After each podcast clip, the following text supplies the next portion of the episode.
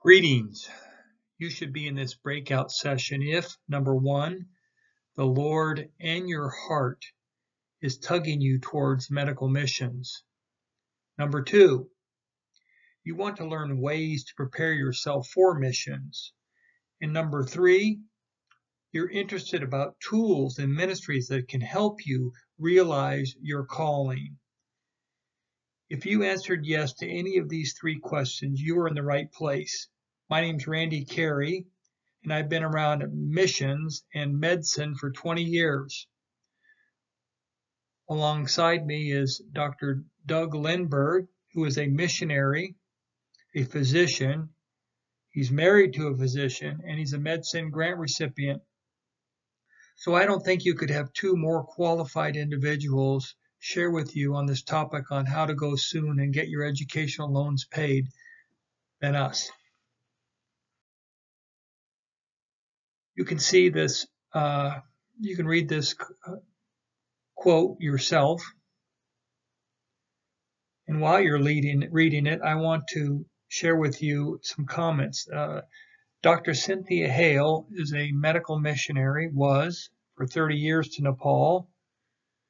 She and her husband Tom helped get MedSend on the map by traveling around the United States with the founder, Dr. David Topazian. But she wrote something that I captured when I went to a student session for medical students that Cynthia was addressing. And you have it in the handouts here, um, along with a number of other resources. I mentioned in that handout some books by Dr. Tom Hale. He is a very engaging writer, he's funny, and he's very informative. He wrote three books. Again, I've written them on my handout sheet to you. One of the titles is called Don't Let the Goats Eat the Loquat Trees. Second book is On the Far Side of Liglig Mountain The Adventures of an American Family in Nepal. And the third book he wrote is On Being a Missionary. All resources I would recommend read. You know, the missions landscape over the last decade has changed. Our world's becoming a more dangerous place. There is more hostility towards Christians around the world, and there's more anti Americanism. It's growing in this world. And all of these three factors are a backdrop to a growing demand for healthcare and of course, our Lord is calling more people to go into medical missions. So MedSend is seeing firsthand that the door is closing for Christians to get into closed countries. But we believe that one of the most effective ways to do this is to uh, use medical missions to get access to these closed countries. Case in point, I mentored a young man who was at Wheaton College, who was pre med. He, after completing his undergraduate work at Wheaton, went to medical school, and then he and his wife felt called to go to Afghanistan. So, this local organization that was sending him there worked very hard to get him a visa they had been in that country for over 100 years. Yet, despite their best efforts, they could not get this couple a visa. So, this young man and his wife ended up going to another country. They ended up being evacuated from there because of unrest and ended up serving in a third country. So, so much for thinking you know where you're going to go for medical missions. You know, we we at we at MedSend love this picture because they say a picture is worth a thousand words. And in this photo, I like to ask the question, okay, which one's the MedSend grant recipient? All kidding aside, uh, this woman who was a PA went to serve in the Middle East And she taught these women some basic health care for women. They earned a certificate, and now these women were going to their villages to share the things that this woman had taught them. That's why they have the certificate. But more importantly, some women, not all, but some would ask her, you know, what on earth are you doing here in the Middle East? And she would reply, because the love of God compels me to share the good news of Jesus Christ with you, and that's why I'm here. And in fact, some women did come to know the Lord. I'm going to introduce to you Doug quickly. Doug's going to share with you a short story about his experience in going into medical missions, and then I'll finish what I have to share. Doug? Thank you, Randy. Uh, my name's Doug Lindberg, and in this picture is the rest of my family. Ruth is in uh, the back right there, and my kids, Maddie and James, are, are there with me as well. They're 11 and 8 years old. And this is a picture of us rafting on the Gallatin River this summer in Montana. And I chose this photo because I think it represents a lot of what life is like as a medical missionary. It's exciting and you kind of don't know what's around the corner, but um, it's a wonderful way to to live your life and step into the calling that God's given you guys. So I'm excited for those of you who are listening to this and considering uh, the Lord's plan on your life and and following His His lead into missions work. Uh, so we were grant recipients from 2009 to 2014. We worked in Nepal at a uh, 40 bed mission hospital in the far western part of the country called HDCS Team Hospital Nepal. Uh, I served as the medical director. Ruth worked there part time and uh, held down the home front. And uh, James was born here, but during our time in Nepal, and Maddie was about three months old when we initially moved over there. So we served there for four years, and MedSend was a huge blessing for us to be able to to go there and make that possible when when we did go. Um, and we came back here for what was supposed to be a one-year home assignment, and within a few months of our arriving home, my father-in-law had a ruptured cerebral aneurysm. Uh, the hospital was nationalized, and then Ruth was diagnosed with stage four carcinoma of unknown primary that later was discovered to be endometrial cancer. So all those factors made it so we needed to stay home uh, here in the U.S. And uh, I've been working in the urgent care department for Pro Healthcare in Milwaukee, and uh, had Ruth and I have been praying about what it will look like for us to get involved vocationally with missions again and got a phone call this past February from Mike Chupp, the CEO of CMDA, about considering this position, uh, which I now have taken on uh, as the director for the Center for Advancing Healthcare Mission. So I'm excited to be in that role, and I would love to interact with you in that capacity. Uh, but today we'll be uh, talking about um, uh, this this issue of student loans, and Randy will continue his presentation now on on the MedSend angle, and then later I'll pick up uh, with the government angle with the public service loan forgiveness program. So I'll talk to you more later. Thank you, Doug, for sharing that story. Now I have some questions for you. Can you think of a ministry that one has access to just about every country in the world, regardless of their religious affinity? Oh, by the way, that's Mike Gainey, surgeon serving in Tenwek. Question number two Can you think of a ministry that has the best trained individuals in the world prepared and eager to go? That happens to be this photo. The, the woman in this photo is Dr. Catherine Hodge, who's serving in Malawi. She's been there for seven years. Can you think of a ministry that you see immediate kingdom impact when the services are performed? We like to ask the question how long does it take a church planner to get a church going in a difficult to reach community or a closed country? Typically, it takes five years or longer. It's very difficult to do. But when you offer medical care to a community, sometimes the line begins the day before people walk for days to come see an American healthcare professional because they distinguish themselves with their training and the uh, care that they give that sets them apart from the rest.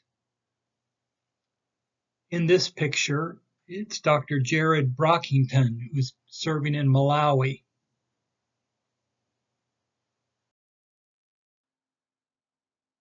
So, the World Health Organization says there's 1.5 billion that are medically underserved. The Joshua Project says there's a little over 3 billion people that are unreached. And according to the Voice of the Martyrs, there's a little over 3 billion that are living in closed countries. So where is MedSend hoping people will go and serve? We're hoping they'll go to this group of people that in this Venn diagram intersect these three circles. These are where our grant recipients are going, and we're hoping they'll go. So what does MedSend do? We, ena we enable healthcare providers, healthcare workers like yourself, to work where God is called, unencumbered by educational debt, to further the proclamation of the good news On the next couple of slides that I'm going to show you, they're examples of recent grant recipients. What I hope that you will see is where they're going, their profession, and that I will whet your appetite as you consider the potential for medical missions.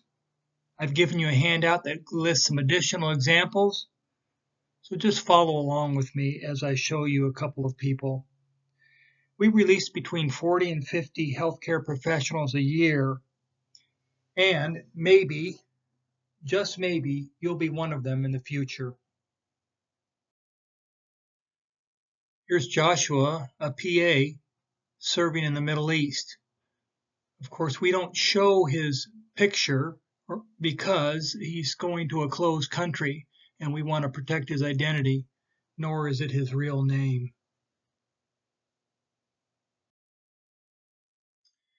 Here is Jessie, who is a physician serving in Mexico with her husband, and you'll see him on the next slide. With Willie, who are serving in a very remote area of Mexico, both physicians. Gina, again, not a real name, serving in Central Asia. Joshua is a PA in the United Kingdom. He's one of the first that I've seen in Europe. Nathan is serving at Rift Valley Academy as a counselor. Philip is a nurse practitioner serving here in Tennessee. And finally, Chriselle is a PA serving in Ethiopia. So I just wanted to give you a feel for these individuals. You can see it in a handout that I've enclosed, uh, where people are going, just get you an idea of what's going on. And this next slide is, this is the problem that MedSend has solved for medical missionaries anyway. The educational debt in America continues to grow quite quickly. And educational loans is the second most common obstacle to young people going into ministry. Do you know what the number one obstacle is that's keeping people from going into missions, at least medical missions? The number one obstacle is family. And our Lord has something to say about that in Luke 14, 26, but I'll let you look, look that up. This is kind of our life verse if the ministry were to have one. Jesus is going to all the villages. You can read it. But the last part is, but the workers are few. Beseech the Lord of the harvest to send workers into the fields. That is what MedSend is doing responding to the command of sending out workers into the fields. According to World Watch List in 2019, there are now 11 countries listed in extreme persecution for Christians. Just five years ago, there was only one country listed, and that was North Korea. But there now are 11 in countries that have very high persecution, you can see numbers 12 through 25. That really augments what I said earlier about the world stage for medical missions is becoming more dangerous.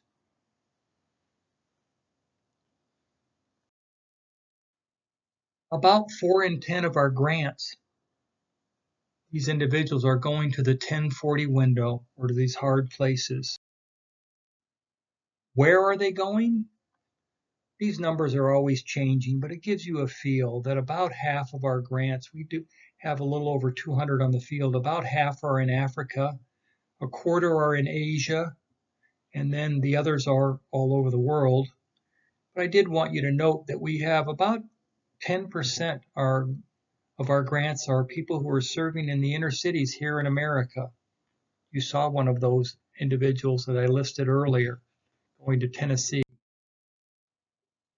Here's another picture that's worth a thousand words. This woman is serving in Mali. When I told a short story, as I told uh, my brother-in-law who works in the State Department in D.C. that I was going on a short-term missions trip to Malawi, and he quickly responded, "No, you're not." And I said, yeah, I'm going to Malawi to do a short. He says, no, you're not. Oh, he said, oh, excuse me. I'm sorry. I thought you said Mali. I wouldn't let you go to Mali. It's way too dangerous for Americans. And yet we have one of our grant recipients serving there. What else I like, the other things I like about this picture is you see the women on the right there who are looking at this person. The world's watching what health professionals are doing. This woman is serving the least of these. She's serving in a difficult place, and she's showing the compassion of Jesus Christ that makes those in this community ask, What on earth are you doing here? And you know the response because of the love of Jesus Christ pushes out and to share the good news. So what kinds of professions does MedSend give grants to? You can see the list yourself, but about just a little less than half are physicians and a quarter are nurses. And then we have, and I want you to note that there are PAs, public health, veterinarians, pharmacists, occupa occupational therapists, dentists, all those that are certified health professionals. Okay, based on this information, what are your next steps? Well, you can apply for a grant. We recommend that you do it 18 months prior to the time that you want to depart. This is listed in your resources on how to do it. It's on our website. We expect you to be preparing yourself for missions. One is to be fiscally responsible, minimize debt, and two, be actively engaged in the work that you hope to do now serving in your church, serving the poor. You should also be identifying ministries that you're considering joining. And then once you're approved, MedSend will begin making your monthly payments once you're full time. And we and this is something new. We're now assigning you a MedSend alumni who will be your mentor for two years to just encourage you to come alongside you so if you're interested in medical missions, our encouragement is that you'd start living a missionary lifestyle now. Here are some words of wisdom that has been passed on from generation to generation, and I'll just share with you rather brief, briefly. But before I do that, one of the questions I'm often asked is, what does the MedSend board look for in a candidate? Well, I can list four things that I think you should consider. One is they look at a candidate, they ask, does he or she demonstrate a calling to missions? How can he or she demonstrate that calling? Second thing they look for is he or she doing the work in a community serving the poor now? In other words, do they know what they're getting into and have they started working in that particular area? Number three, has he or she been preparing themselves for missions? i.e., not accumulating a lot of stuff, a lot of debt? Are they becoming nimble? And then finally, does he or she life equal their talk? Does their walk equal their talk? So that's kind of what the board looks for. Let me go through these sayings rather quickly. They use things up, wear things out, make things do or do without, a famous missionary expression. Missionaries have a conserver mentality rather than a consumer mentality. Missionaries don't shop. They buy with a list of needs and don't buy anything by impulse. Shopping leads to buying things you don't really need. Missionaries maintain the spiritual discipline of giving to God, but not with borrowed money. Sometimes they can give only by self denial, giving up necessity in order to give back to God. So MedSend works with over 50 sending organizations. We call them associates. Here is a list of the most active associates that we have right now that I thought you would like to see. These organizations, the 50 that we have on our website, you have to go with one of the 50. You just can't go with anybody. They have to be one of our associates. And that is listed on our website. But I wanted you to see who the most active are. So, what is God telling you through all of this?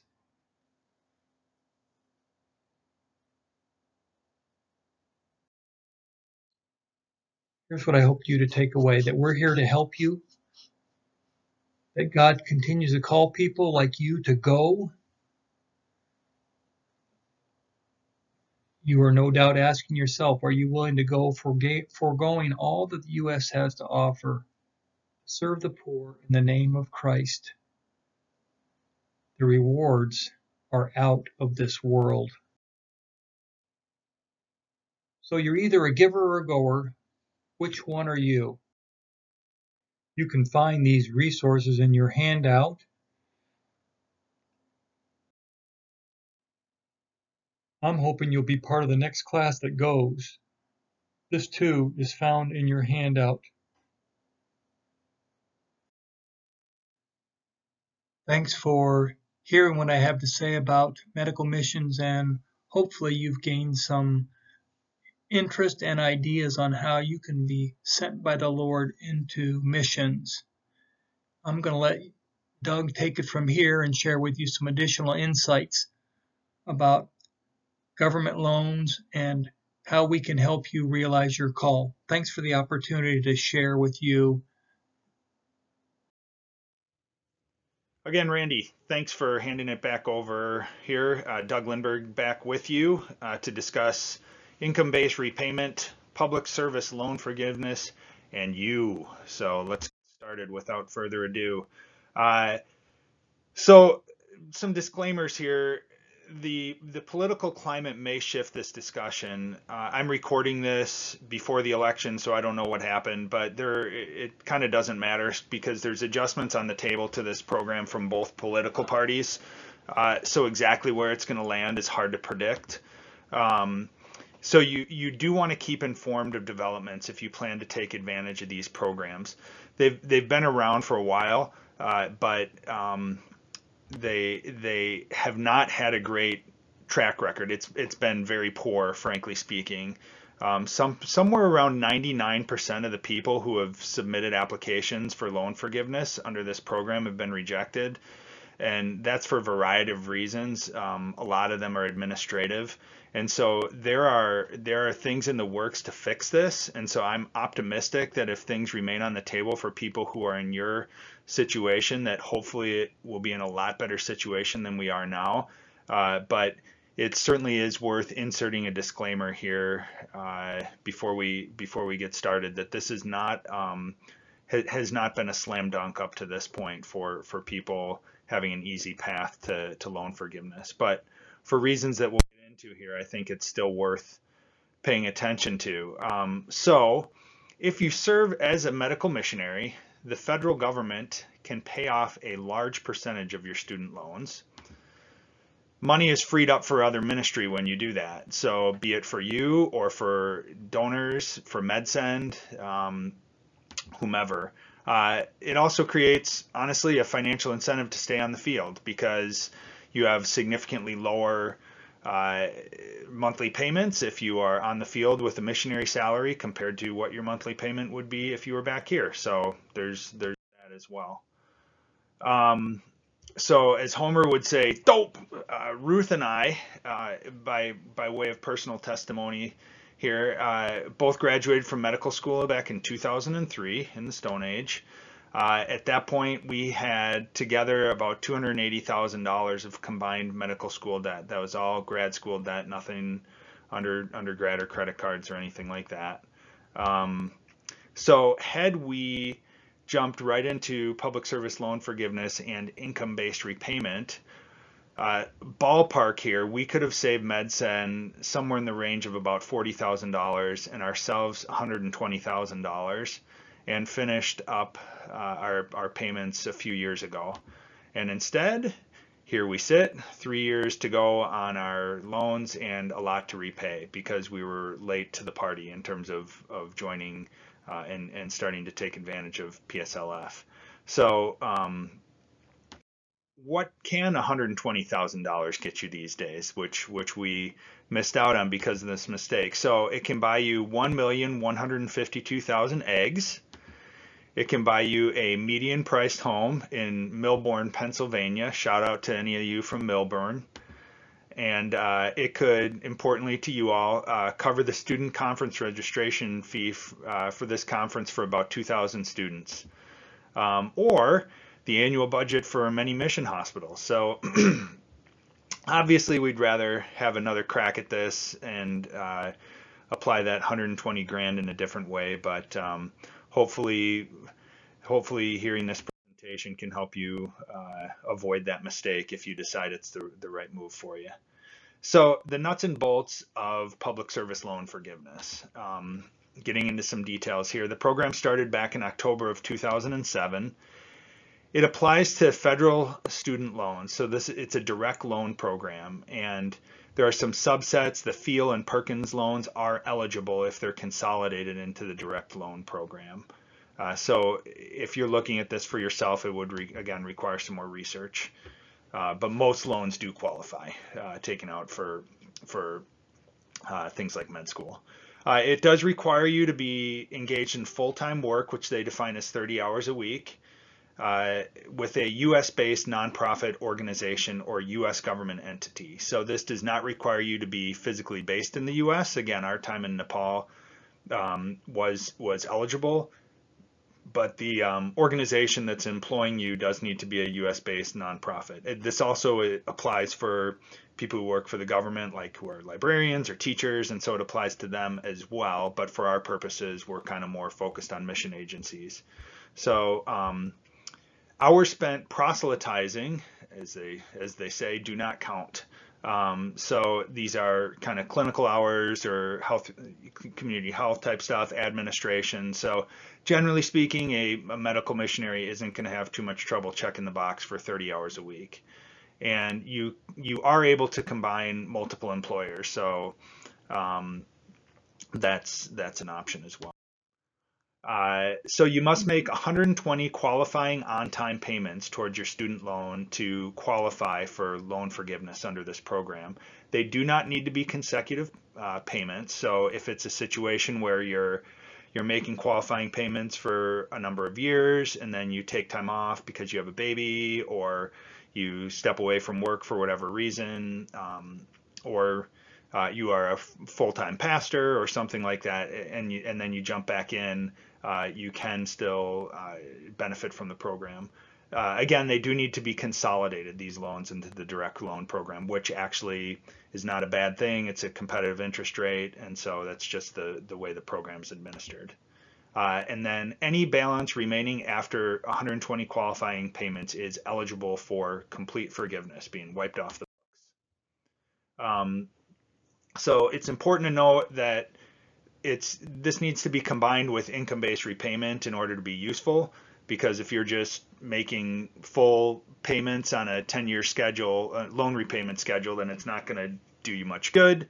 But with income-based repayment, which we'll talk about later, it does uh, make those 120 qualifying payments significantly less than they would be if you were uh, paying them on a just a 10-year schedule.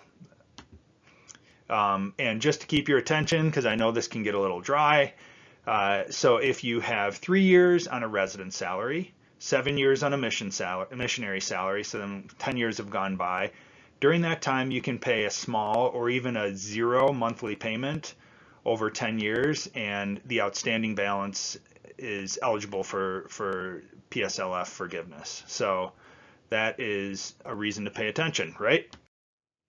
Um, so employer certification is required for public service loan forgiveness. Uh, so to complete or to avoid confusion down the road, it's useful to complete this annually. I just did this with my employer and it required a little back and forth. Uh, this year it hasn't before. Uh, but to avoid that in the end and avoid any surprises, it's good to just do a certification annually, even if you haven't changed jobs, and particularly if you have. Uh, and a note for tax planners who are thinking, hmm, is this going to be a windfall tax down the road? It is not. So when your loan is forgiven through this program, any remaining balance is not counted as income. It is not taxable. Um, so now on to this income-based repayment bit again, an important part of the of the program here. This started back in 2009. It captured monthly loan repayment and the calculations based on your income from the prior year. Uh, but alternative documentation can be filed. So if you have gone from an attending physician and then have gone to the field as a missionary and your income has been reduced by 75%, they they can, if you uh, submit documentation of that, they can adjust that uh, monthly payment. Um, also depends on family size. That's the other way. That's the other thing that they take into account. It is not based on the total amount borrowed or on your interest rate. It's based on um, based on again your income and family size. Uh, it does require annual recertification, so you have to uh, again go through the process of letting them know what your what your income is as they as they calculate what your what your max payment would be. Um, so the monthly repayment is under income-based repayment is no more than 10% of your discretionary income.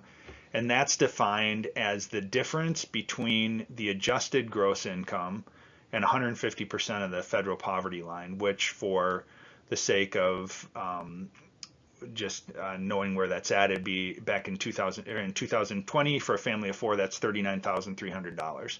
So if you were earning that or less, then your qualifying monthly payment is is zero. If you're in, and you know that take into account your tithe and any any deductions that you have, so that's not that far off from where a, a missionary salary would be, believe it or not. And so um, it, it can be a, a, minimal or again even zero payment for Ruth and I for for our first year it actually we actually did have a zero payment so and, and those counted as qualifying qualifying payments towards our 120 um, if you no longer qualify for IBR or if you miss annual recertification the interest is capitalized so it's added to the loan balance. That's not the end of the world. Um, again you're you're paying off what what you would have owed any owed anyways but uh, that's important to note. Um, so as far as what loans are eligible for for income-based repayment, it's similar to uh, the public service loan forgiveness criteria. Um, and in IBR without PSLF, any outstanding balance, if, if you've been participating in this program for 20 years, it's forgiven. But since we're talking about this in conjunction with PSLF, where we want things gone after 10 years, it's that's not particularly applicable part of the program.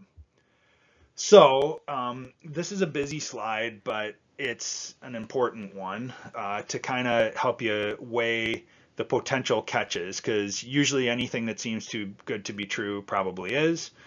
Um, so potential catch, uh, what if the feds pull the plug on the on the PSLF, as we discussed that possibility at the beginning. And worst case scenario, if they pull the plug and don't replace it with anything, you have to pay off your whole loan. And you've been incurring a bit of extra interest and prolonging your repayment by using income-based repayment. But you're not paying back money that you hadn't borrowed anyway. There aren't penalties involved. Um, it's just you know you're you're drawing out your repayment period a little more than perhaps you would have otherwise. Um, another potential catch, you come back from working overseas and start making too much to qualify for income-based repayment, which is what happened to Ruth and I. Uh, but at that point, you just resume your full monthly payments based on a 10-year repayment term. However, every monthly qualifying payment that you made that was a reduced payment still qualifies, as do the payments that you're making then. So in the end, you're still going to save money because you're not going to be paying back the full sum of the loan because of the money you saved while you were making reduced payments uh, towards your 120 uh, payments to towards the PSLF. Um, another potential catch: you come back from working overseas and don't go back to work in the United States, or you stop working full time while you're overseas. So if that's the case, you can still qualify for IBR if you're single or or married filing separately. That is an important caveat there. You have to do do a some some uh, gymnastics with your tax filings in terms of not filing jointly, but not a huge deal. Just use an accountant. Um, however, while not working, you are not progressing towards those 120. Um, however, like I said before, if you do go back to full-time work, 30 hours a week, uh, your prior qualifying payments and then those that you make uh, moving forward all count towards the 120. So there can be a gap there. It can mean you pay a little more in terms of um, the the full amount that you're that you're paying prior to hitting that 100, magic 120 number, but um, it still will save you money. Um, so in my mind, the worst case scenario is that first row, uh, since it's kind of out of your control uh, with uh, the the rules changing. And I don't know. I have no no idea what's going to happen with this. You know, if they would grandfather in people who had student loans already and phase the programs out over time, or if it would be effective immediately, or how they will um, improve or change or uh, or alter these programs. But um, there's no guarantees, and so this this could go away. However, um, again, the worst case scenario is that you just haven't been paying it off as as quick as you may have otherwise been uh, because you're using IBR, and um, you have to pay your whole loan off. So, not the end of the world. It's not a financial penalty. It's just disappointing. Um, so to to put some some legs on this, I'm going to give you some real world examples with some numbers so you can kind of get a feel for it. And these are simplified, kind of rounded off sort of numbers and simplified life circumstances too. But um, again, just kind of gives you a feel. So we'll look at Dr. Phil first, who is graduating from med school this fall. Way to go, Phil. He has 160 grand in debt and he plans to do a surgical residency. But after that, he's unsure if he's going to pursue medical missions or work for a few years in a, as an attending here in the States before going overseas. What should Dr. Phil do? So I'm going to make a few assumptions with Phil that his interest rate on his loan is about 4.5%. That'll make about 60 grand a year during his five year residency. And then once he's a missionary, he would be uh, pulling in somewhere in the $45,000 a year area and then um, if he were to stay in the U.S., uh, per my quick Google search, uh, $350,000 would be about what he could expect to earn, give or take. And Phil will stay single. Um, so, missionary Phil, without interest-based repayment or income-based repayment, if he's paying back on a 10-year term that 160 grand, he'd be paying $1,658 per month. With IBR, uh, during residency and his $60,000 a year salary, he'd be paying about $340 a month. And uh, during his missionary years, somewhere in the $180 a month range on his $45,000 a year salary. So if you add all that up, um, without income-based repayment over over 10 years at that interest rate with $160,000 borrowed, he would pay back almost $200,000 with IBR, $31,200 for a savings of almost $168,000. That's a lot of eggs or a lot of student registrations to GMHC, right? Uh, so non-missionary Phil, um, again, without IBR, 1658 a month. So during residency, it's still a huge savings. You know, he's he's only going to pay back about twenty thousand dollars during his residency and save um, over thirteen hundred dollars a month And then um, after residency, his interest is going to get capitalized, so he'll have higher payments for about five years, but the balance is still forgiven at 10 years of qualifying payments. So he'll be paying about 200 or $2,000 per month for those last five years, which goes up to 120 grand, and add that to the 20,400 that he paid during residency. You're, you're just north of $140,000. So he's still going to save almost $60,000 by doing this. So because of that decrease, that that relatively low earning um, during residency compared to post residency, really for any resident, um, no matter what field you're in, but particularly if you're doing a, a, a residency and fellowship where you're going to be in training for a while, this just makes sense to do uh, from a financial standpoint, even if you're not going into missions, but especially if you are. Um, so let's look at Jenna, uh, who has 200 K in federal student loans at 4% interest. She got a little better rate than Phil. Um, she's married with two kids. She's planning on a three year family practice residency followed by a missions career. And we're just going to simplify this and not have multiple salary ranges and just say she earns 60K per year moving forward. So on a non income based repayment uh, basis, she'd be paying over 2200 a month for almost 200 or over 247,000 total. A 10-year IBR uh, would be $193 a month would be qu- qualifying payments for her. Uh, so just north of $23,000 total. Jenna would save $224,000 by participating in this program, and that's compliments of the federal government. That's a huge amount of money. Um, so my opinion in this is bottom line, if you're going to be a medical missionary or even if you're planning on doing residency and then staying here, there are only a couple reasons not to consider income-based repayment and public service loan forgiveness. One is if you're not willing to take the time and effort to jump through the hoops that are involved, which admittedly are not that fun to deal with and, and there is administrative burden, but um, so that's one reason. Uh, another is you just have zero confidence that the feds will still have this program in place in 10 years or anything like it. So again, it may not look like it looks now. It may completely be gone, but it could be something that's a little different from what we're looking at now. But if you have zero faith in that, then don't bother. Um, or if you are planning a short amount of time overseas and don't want the shorter repayment window when you return to practice in the U.S.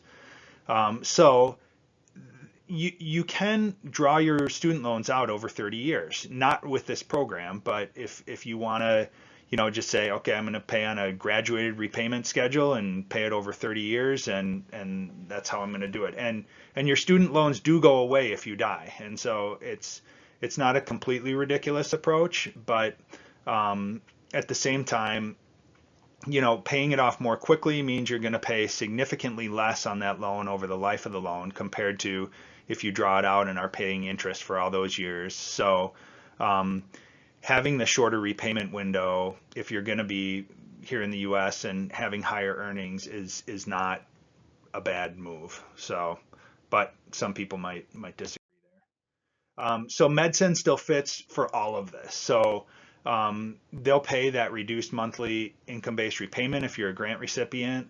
Um, if you decide that the IBR PSLF option is not for you, MedSend is, is still an option. Um, so a huge plug for MedSend. They were a, a tremendous blessing to us.